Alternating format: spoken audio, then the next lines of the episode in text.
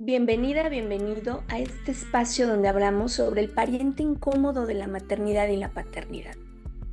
Yo soy Georgina González, especialista en duelo gestacional, perinatal y neonatal, y deseo que encuentres aquí un lugar seguro y respetuoso para transitar tu proceso de duelo. Esta semana continuamos con nuestro ciclo de conferencias tanatológicas a cargo de las próximas egresadas del Diplomado en Consultoría Tanatológica. Estas transmisiones se hacen en vivo a través de Facebook o de YouTube, el canal de Duelo Respetado, y podrás acompañarnos ya que son abiertas al público. Créeme que es una información muy valiosa que puede ser de mucha ayuda para ti, para tus seres queridos, para la gente cercana a ti. Si por alguna razón no puedes acompañarnos en la transmisión en vivo, Puedes ver las grabaciones y dejarnos ahí tus preguntas y comentarios y estaremos atentas para contestarte. Así es que te esperamos. En redes sociales podrás ver los horarios y la plataforma en la que será la transmisión. Te recuerdo duelo-respetado-podcast en Instagram y duelo respetado podcast en Facebook. Ahí estaré compartiendo toda la información de este ciclo de conferencias tanatológicas. También quiero comentarte que estamos por cerrar inscripciones del diplomado en consultoría en duelo gestacional, perinatal y neonatal. Recuerden que desde Bioalquimia México y Duelo Respetado contamos con dos diplomados, el de consultoría tanatológica y el de consultoría en duelo gestacional, perinatal y neonatal. En esta ocasión ya vamos por nuestra sexta edición. Son más de 100 egresados que ya van llevando este mensaje con el que hemos trabajado durante estos años acompañando a las familias y al personal sanitario. Si te interesa formar parte de esta comunidad de consultores en duelo gestacional, perinatal y neonatal, no dudes en enviarme un mensaje. Puede ser a través de mis redes sociales o en georgina.bioalquimia.com o también te comparto que tendré sesión informativa el próximo jueves a las 8 de la noche. Eh, va a ser por Zoom, entonces va a ser muy importante que me envíes un mensajito para pasarte el enlace y puedas registrarte. Y nada más aclarando, es el jueves 17 de enero de este 2024, 8 de la noche, hora del centro de México y estaremos compartiendo un tiempo en, Zoom para aclarar dudas, presentarte al equipo instructor y compartirte cuál es la filosofía, cuáles son los objetivos, cuál es el plan de estudios y toda la información respecto a este diplomado que arranca el día 22 de enero. No te quedes fuera, de verdad es una formación que tanto en lo personal como en lo profesional va a aportar cosas muy, muy valiosas a tu vida.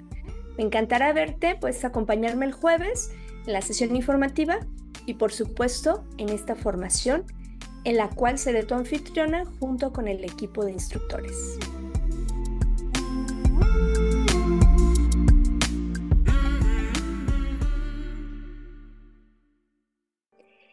El día de hoy nos acompaña mi querida Mónica García. Ella es psicoterapeuta con muchísimas formaciones que creo que se nos iría todo el episodio en compartirles toda la preparación que tiene. Ella es psicoterapeuta conductual contextual con más de 15 años de experiencia, atendiendo principalmente casos de depresión, de duelos, pero además tengo el orgullo de decir que es egresada y consultora en duelo gestacional, perinatal y neonatal. Bienvenida, Mónica, ¿cómo estás? Muy bien, Geo, muchas gracias por la invitación. Encantada de estar acá. Gracias nuevamente. Todo un honor. Pues vamos a empezar nuestro episodio y a mí me gustaría que, que, podamos ir aterrizando algunas cosas porque hay mucha desinformación al respecto. El proceso de duelo en general es un proceso adaptativo ante una, ante una nueva realidad. Y sabemos que depende mucho de la persona, de su historia de vida, de los recursos con los que cuenta y además del vínculo con lo perdido. En el caso de un duelo gestacional perinatal o neonatal, eh, viene unido a otro proceso adaptativo, que es el que se vive durante el embarazo. Eh, emocionalmente es una suma que en forma aislada, cada uno de estos procesos ya son complejos, pero en conjunto se vuelven súper intensos. Y dentro de este tipo de duelos suele haber una gran confusión respecto a la complejidad de emociones que se presentan. Y bueno, para poder tener una base desde donde partir en el tema de hoy, me encantaría, Mónica, que nos compartieras, ¿es lo mismo duelo que depresión? ¿En qué se parecen? ¿En qué son diferentes?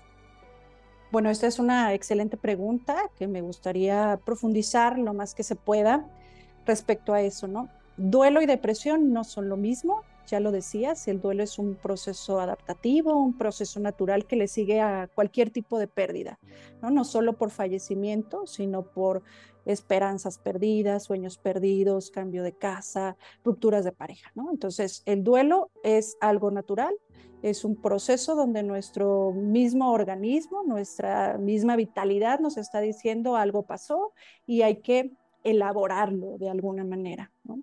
Pero como hay ciertos síntomas, ciertos signos que están compartidos con la depresión, es natural, es como muy popular que a una persona en duelo eh, se le diga que está deprimida, ¿sí? que está entrando en una depresión, que debe de tratarse, ¿de acuerdo? Pero no son lo mismo, ¿de acuerdo? En lo que más se parecen es en que se presenta tristeza, que puede haber eh, cambios en el apetito, en el peso, en el sueño, y estas son manifestaciones naturales no patológicas en el duelo, pero en un diagnóstico de un episodio depresivo mayor, por ejemplo, son algunos de los criterios que se toman en consideración para decir que una persona está pasando por esa depresión. ¿De acuerdo? Pero hay diferencias eh, muy claras o muy notables, por ejemplo, en los pensamientos.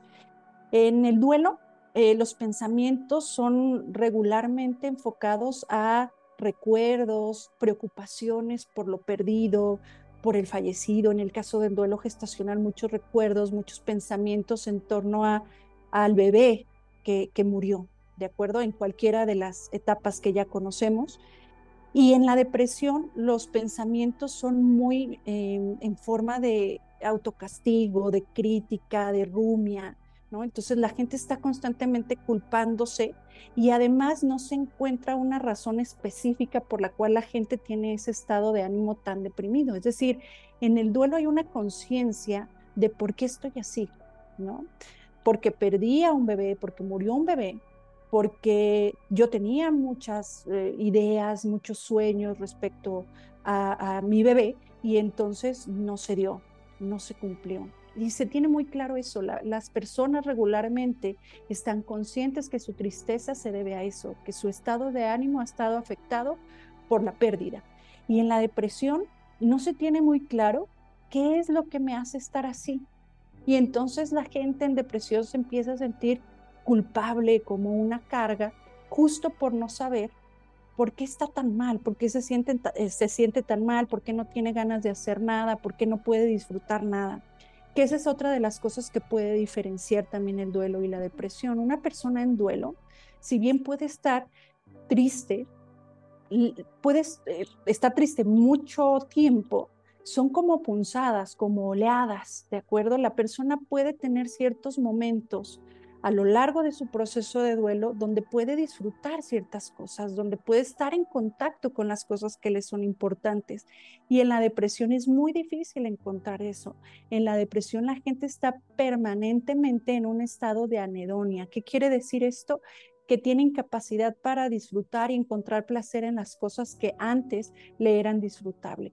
A lo mejor en el duelo también lo hay, pero la gente puede tener más recursos para volver a disfrutar. Un poquito. A lo mejor no lo percibe igual, pero lo puede ir haciendo eventualmente. Eh, en los duelos, sobre todo en las primeras semanas, puede haber un deseo de muerte, ideas de muerte, pero son para, eh, con esta idea de reunirse con el fallecido, con esta idea de estar con el bebé que murió, con esta idea de salir un poco de, este dolor, pero no es tanto como este deseo, esta tentativa o ideación suicida que puede estar muy presente y puede ser muy recurrente en la depresión. ¿De acuerdo? En la depresión, la idea de muerte es para mm, acabar con la vida, ¿sí? Eso se desea y para dejar de ser una carga, porque la gente empieza a sentirse tan, tan inútil, tan sin sentido, que desea, desea morir realmente. Y en, la, en los duelos, la gente a lo mejor no es que desee estar muerta, sino que a partir de la pérdida no se sabe muy bien cómo seguir adelante, no se sabe muy bien cómo conectarse otra vez con la vida, pero no es como que ellos quisieran ya morir como tal, ¿no? Esa es la diferencia también que podemos encontrar entre duelo y depresión. Sí. Y, que es, y que es un tema que da mucho miedo, O sea, yo, yo, lo escucho eh, con las familias, ¿sí? Con la familia cercana de, oye, es que solo quiere irse con su bebé. Pero como lo dices, apenas está en esta parte de integrar, con, esta parte de no sentir la ausencia, no con una ideación. Exacto, y si, y si bien es importante tomar ese dato, o sea, como que está ahí rondando la idea, tampoco es que con ese único elemento vamos a decir que la persona está en una depresión o a darle ese proceso, porque a veces por intervenir estamos atropellando un proceso que es natural, ¿de acuerdo? Entonces los profesionales tenemos que estar bien atentos a la historia de, la pérdida, a las historias de la pérdida de esa persona, ¿sí? Tenemos que explorar si es su primera pérdida gestacional, si no lo es, cómo le ha ido con las otras, si es la primera, cómo le ha ido con la serie de pérdidas en su vida, ¿sí? Con todo lo que ha perdido a lo largo de la vida, ¿cómo le va? ¿Qué recursos tiene? ¿Sí? Y si entonces aparece esta idea, pues es algo que tenemos que tener ahí atentas, atentos, pero no como ya es una depresión, ¿sí? Así es. Y bueno, a ver, hecha esta aclaración entre duelo y depresión, que, que, pudiera ser muy sutil y que desde luego hay que revisar la historia de cada una de las personas. A mí me gustaría que pasemos a un siguiente nivel, Mónica qué es y qué no es depresión postparto, porque en automático se considera que quien está en un proceso de duelo gestacional perinatal o neonatal no, no puede tener una depresión postparto porque no tiene un bebé. Eh, a mí me gustaría que entráramos a esta parte. Bien, primero la aclaración de qué es una depresión postparto, ¿no? La depresión postparto cumple los mismos criterios que un diagnóstico de episodio depresivo mayor, ¿sí? La persona tiene que cumplir, digamos, con un periodo de al menos dos semanas, donde casi todos los días y casi todo el tiempo presenta ciertos síntomas, ¿de acuerdo? Eh, tristeza extrema, cambios de humor, llanto incontrolable, insomnio o hipersomnia, sobre todo el insomnio de mantenimiento. Las personas pueden conciliar el sueño, pero a lo mejor no, no permanecen dormidas. Hay aumento o pérdida significativa de peso, ¿sí? Eh, dificultades para concentrarse, algo de aislamiento, ¿de acuerdo? Em, y debe de ser posterior, al menos dos semanas del parto, ¿sí? Y en las pérdidas eh, gestacionales, perinatales, pues hay un parto, ¿sí? Eh, hay una pérdida, hay una interrupción del embarazo y todo el, sistema, todo el organismo está como si fuera, como si hubiera habido un parto, ¿sí? Entonces los cambios hormonales, los cambios emocionales, los cambios conductuales están presentes. La diferencia en estas pérdidas es que no tenemos el vínculo físicamente con el bebé, que además es uno de los elementos que en el tratamiento ayuda mucho a ir avanzando. ¿sí? Cuando una persona, eh, cuando una mujer en depresión postparto tiene a su bebé físicamente, ese es uno de los recursos que se utiliza para conectarse con la vida, para conectarse con las actividades que puedan ayudarnos a ir disminuyendo todos estos síntomas de tristeza, de llanto, de desesperación. ¿De acuerdo? Eh, se calcula que entre el 10 y el 15% de las mujeres puede presentar depresión postparto, sobre todo aquellas que en embarazos anteriores ya han tenido sintomatología, ¿no? Eso ya es un factor de, de riesgo.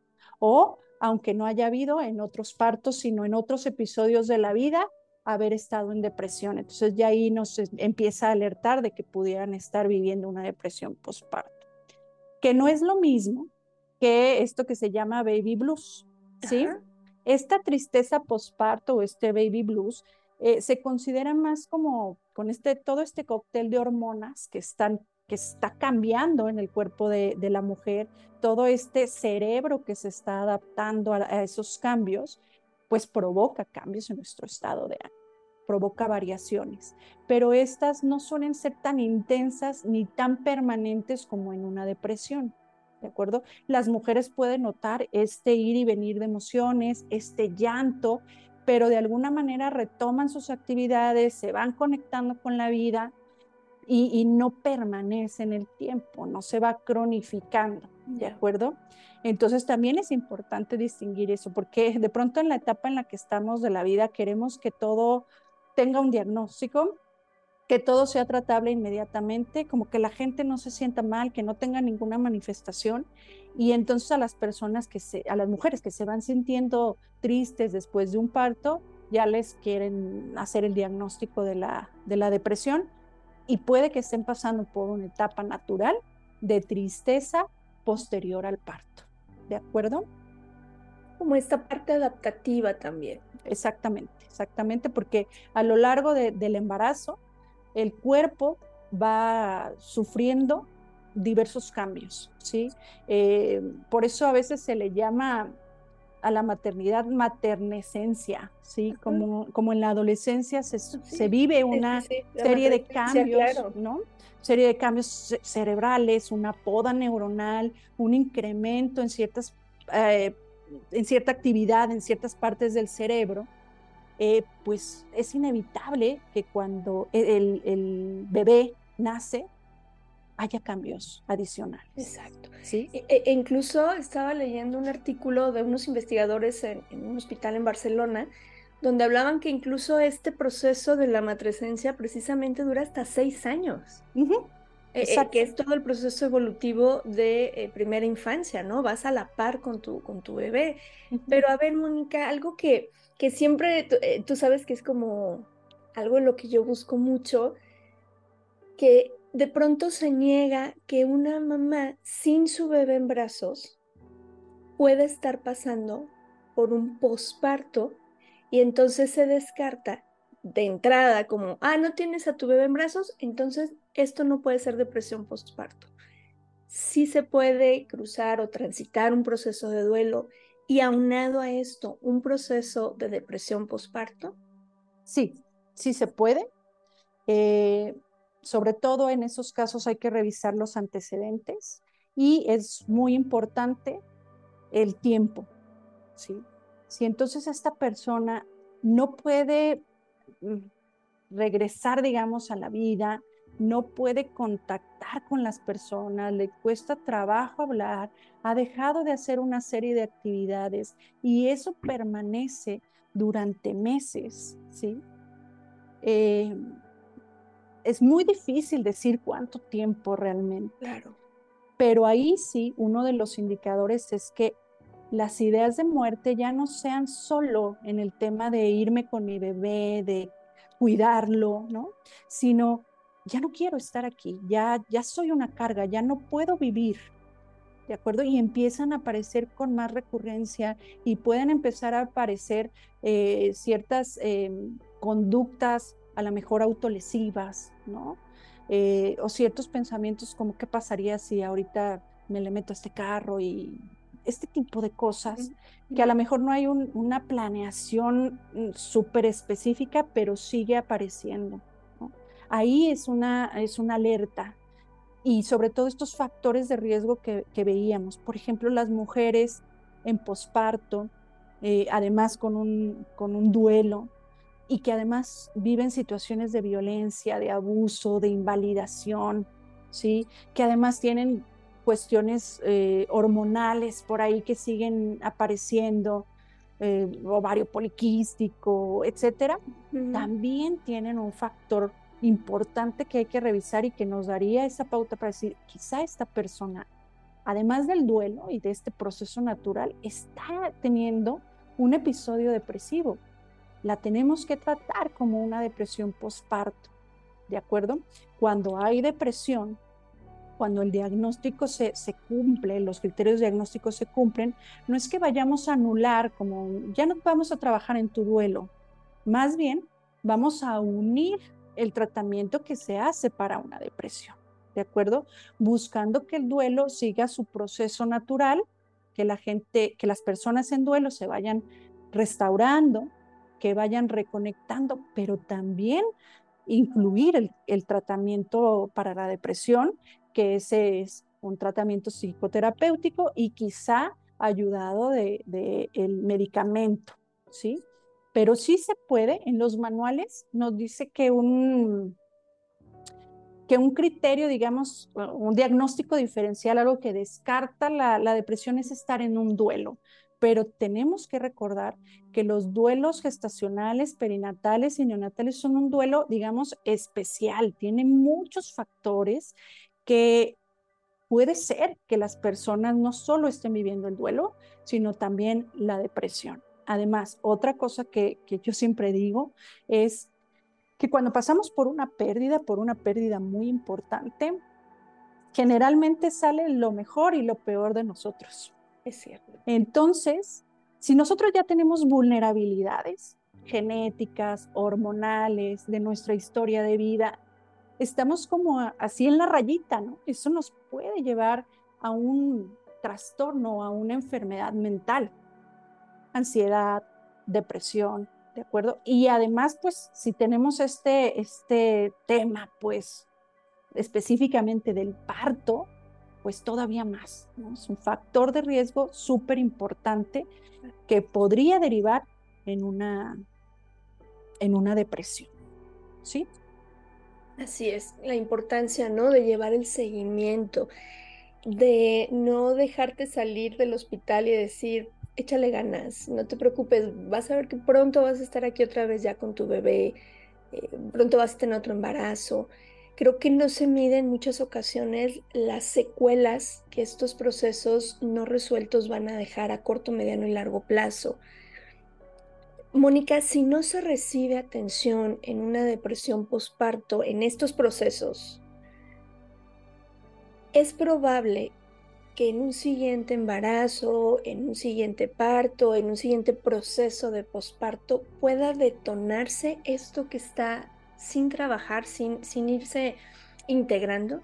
Sí, sí, siempre que hay una, mm, un diagnóstico, siempre que se pasa un proceso de estos, un episodio de estos, si no se da el tratamiento adecuado, el acompañamiento adecuado, ya es una vulnerabilidad, ¿de acuerdo? Inclusive de manera orgánica, como el, el cerebro de una persona que ha estado en depresión también sufre cambios, cuando viene otro momento crítico, puede presentarse una depresión. A lo mejor tenemos una mujer que tuvo una pérdida, tuvo una depresión postparto y le dijeron, no, tú sigue adelante, ¿no? Y se enfocó a lo mejor en las otras cosas, quizá otros hijos o hijas que había. Después tiene otro embarazo y tiene, tiene a su bebé, está vivo, ¿de acuerdo? Pero puede tener la depresión porque ya existía un factor de vulnerabilidad, ya estaba como más en riesgo de poder presentar ese, ese, ese diagnóstico, ¿de acuerdo? No es porque, ay, ¿cómo voy a estar deprimida si ahora sí tengo a, a, mi bebé? Ya no estoy en duelo, ¿no? Pero bueno, no se trabajó, no se trató, no se aprendieron habilidades para poder afrontar las, la situación del posparto que eso también es súper importante, ¿no? O sea, cada vez hay más información, cada vez estamos mucho más sensibilizadas respecto a lo que implica un embarazo, pero pues como que todavía nos falta, ¿no? Este reconocimiento de qué me puede pasar, de, de, cómo puedo vivir una serie de emociones, una serie de cambios a nivel de mi pensamiento, de mi, de mi comportamiento, a nivel social. Y a veces si no contamos con los recursos, como tú decías al inicio, esto se vuelve súper complejo, ¿no? Entonces creo que uno de, las, de los papeles de todos los profesionales de la salud mental es esta, pues, promoción y prevención más que la atención. O sea, no es como que es que si te embarazas en el posparto vas a tener depresión. No, no, no. Es que va a pasar todo esto, es que puede pasarte todo esto y tienes que estar atenta, tienes que promover mucho tu autocuidado, tu reconocimiento de ciertas cosas, ¿no? Estar como atentos a eso para que no lleguemos a la última etapa que realmente es el tratamiento y la, la, recuperación, que eso es lo que realmente no tendría que pasar. Si la gente está sensibilizada, si previene y si alrededor hay una promoción e información de, de la salud mental antes del embarazo, durante el embarazo y después del embarazo. Exacto.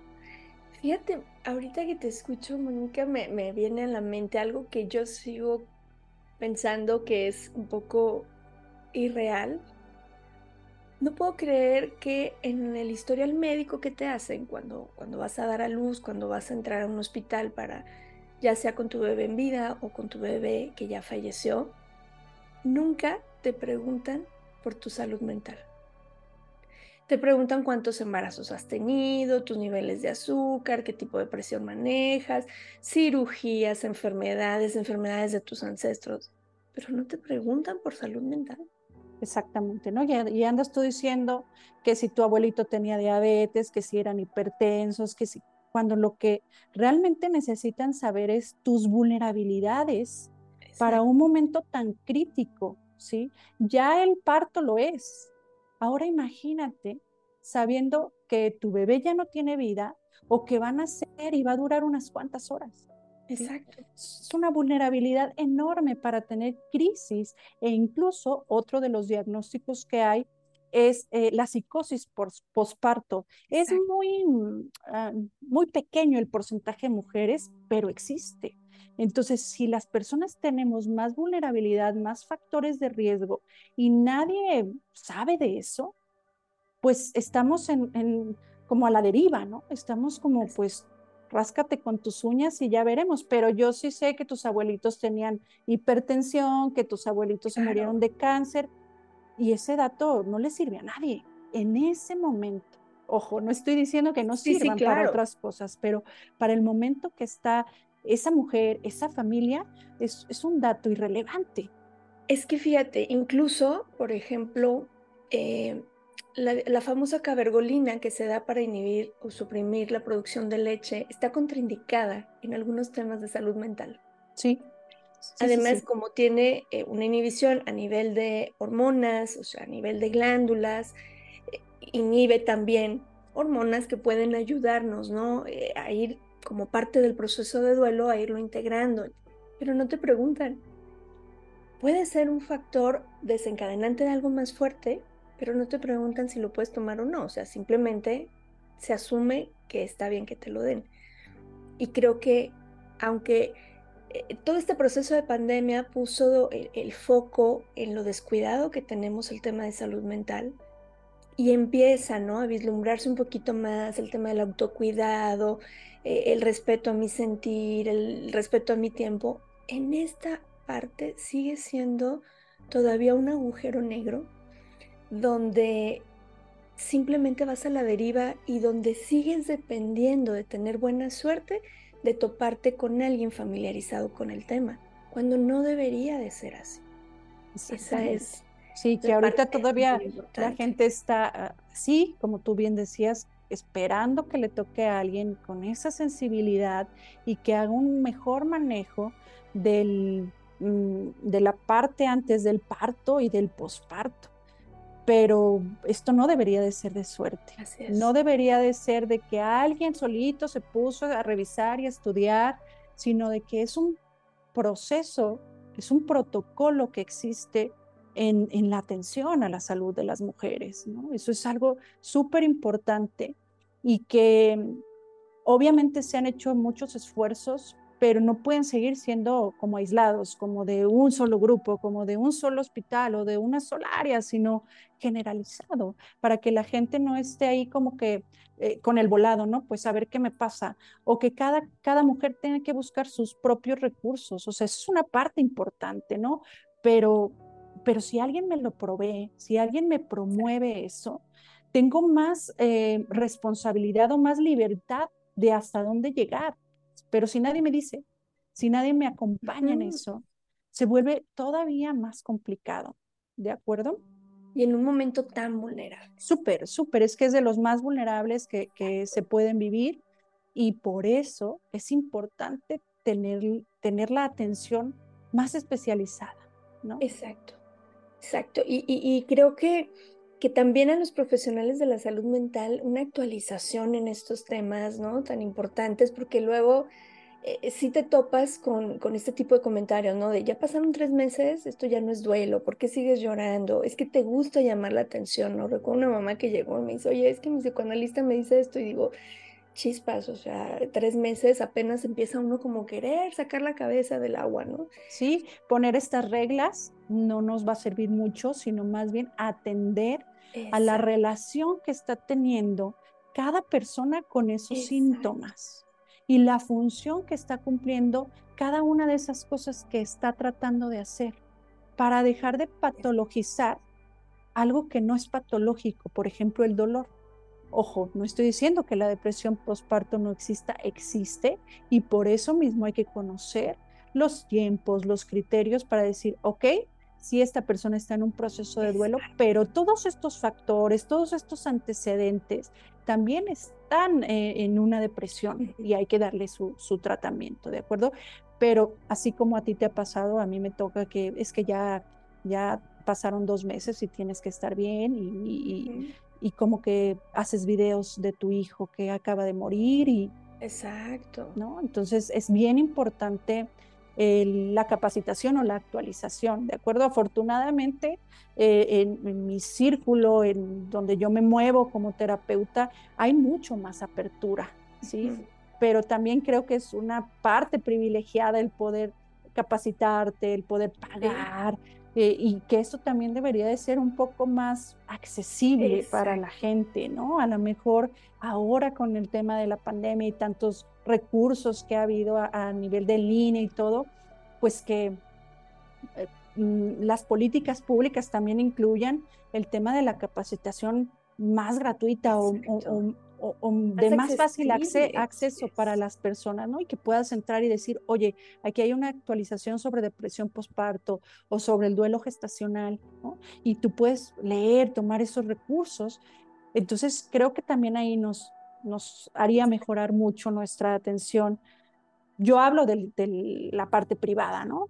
Obviamente la parte pública se ha hecho una labor eh, muy importante, que tú estás ahí como líder eh, pero bueno, no hay que quitar el dedo del renglón. Este es un tema muy importante que seguimos, eh, debemos de seguir en pie con que la atención sea protocolizada, con que la atención sea humanizada, sensible, ¿de acuerdo? Y que no se deje de considerar que una persona está en mucho riesgo para llegar o para pasar a una situación más delicada o de un proceso de tratamiento quizá más profundo, más largo. ¿De acuerdo? Así es. Mónica, para ir cerrando en este maravilloso episodio, bueno, a mí me encanta platicar contigo, Mónica, es, es mi, primera base cuando tengo algunas situaciones que no están dentro de mis competencias. Siempre Mónica ha sido ese, refugio seguro para poder canalizar y a mí me gustaría, Mónica, que les compartieras a, las mamás que están viviendo este proceso de duelo que pudiera estar o que ya están diagnosticadas con una depresión postparto o que incluso quizá tuvieron ya a su primer hijo y tuvieron depresión postparto y en este segundo caso, tercer caso, su bebé fallece y pudiera ser un detonante. ¿Qué les compartirías a estas mamás que están en la parte más álgida de sus procesos? Primero, que no están solas, que no están locas, que está bien no estar bien, que mm, no tienen que hacerlo solas, porque esa es otra imposición que de pronto tenemos, ¿no? Tú puedes sola, tú vas a salir adelante y un montón de, de creencias y cosas sociales y culturales alrededor, que hay ayuda especializada, que no hay que parar de buscar la atención que, merecemos y también de aceptarla, porque a veces eh, la ayuda está ahí en la disposición, ¿no? Pero seguimos con este mandato de tú resuélvelo, tú hazte cargo, eh, nadie tiene por qué verte así. Entonces la invitación es eh, estamos aquí para ayudarles, estamos aquí para mm, eh, ayudarlas a recuperar su vida, a, reinventarse, ¿no? Porque hay una frase por ahí de un libro que, que me gusta mucho, que dice que la recuperación no es posible después de un duelo, más bien nos reinventamos y crecemos alrededor del duelo.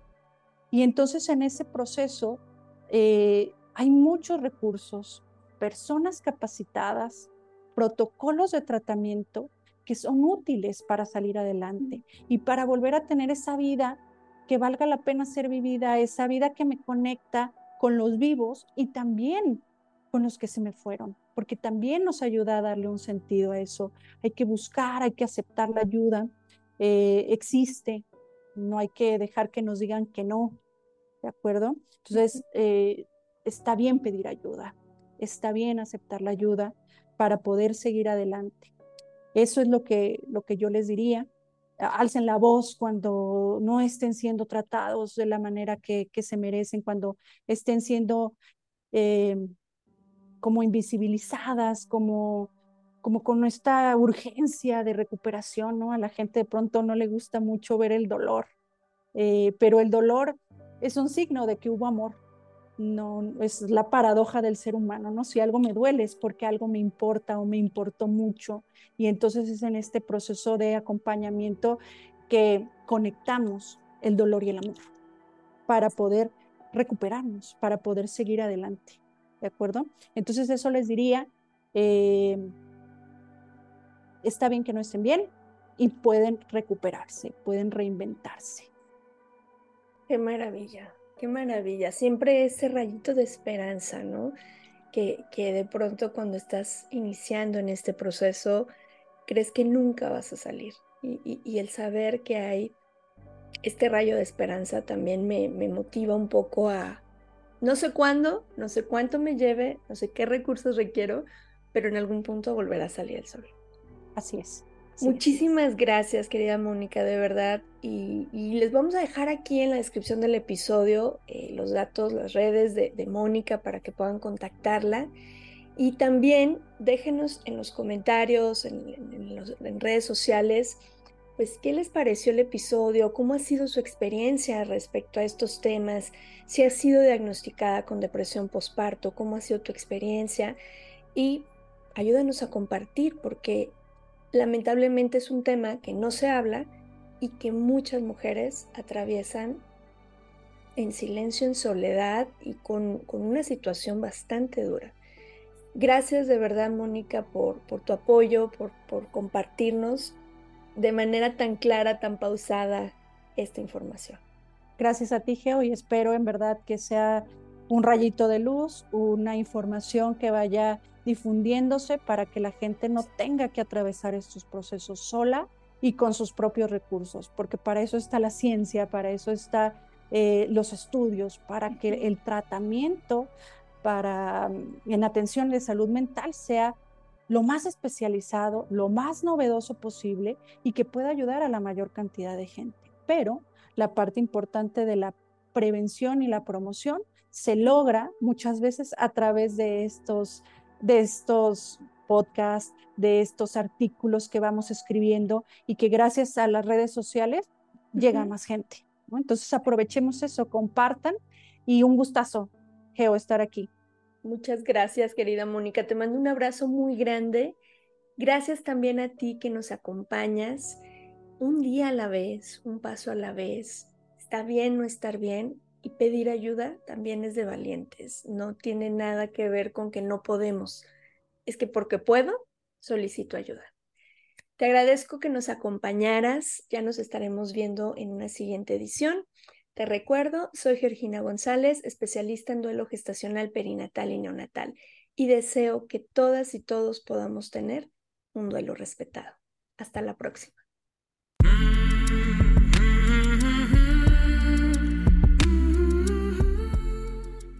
Este programa es producido por Georgina González y Carla Rodríguez y narrado por mí, Georgina González. Recuerda seguirnos en redes sociales como Duelo Respetado.